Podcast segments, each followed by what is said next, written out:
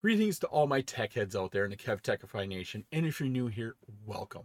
In this episode, we're going to look at configuring IP addressing. We'll be discussing manual IP address configuration for the devices, automatic IP address configuration for end devices, and finally, switch virtual interface configuration. This episode is part of my series on Introduction to Networks. I'm Kevin here at Kev Techify. Let's get this adventure started.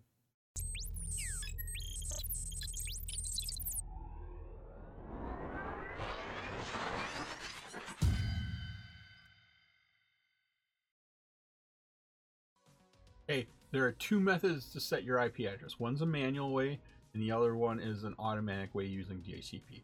Manual way, you go into your device and you type in your address. Here's an example of the Windows way of setting it. You go in here, you, you make sure you check this box, the box over here that says use the following IP address, and then you go and you manually type this in. So you put your cursor here, you go to your keyboard, you type those numbers in. You do that for all three of those fields to set your IP address. Now, to do it automatically, what we do is instead of checking that use obtain, use the following IP address, we go and we select this one, obtain an IP address automatically. What it, this is going to do is go out on your network, look for a DHCP server, a server that hands out IP addresses and configuration information, and obtain that address that way.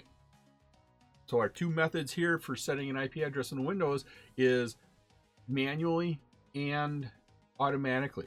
Well, in the Cisco operating system, the two methods do exist. Primarily, we're always setting our IP address manually. You can do it automatically and get your address from an IP server out there, a DHCP server, but that's only in a very very rare situation that you're going to do that because your networking devices they're setting up the network they're they're they're establishing that. So you want them to have a manual. You want them to have a static IP address. The set our IP address is here on a in the Cisco operating system. Once again, we go from privileged exec mode into global configuration, and then we tell it what interface we want to configure that IP address in. So we're going to go to interface VLAN one here. Interface VLAN one, we type that in, and notice our prompt changes. Now we're showing that we're configuring an interface. Now we want to put our IP address in there. First thing we do is we type in our command, IP address. Now we put a space in there, signifying that's the end of the command, and we're going to start our argument. Now we're going to tell it we're going to put in an address.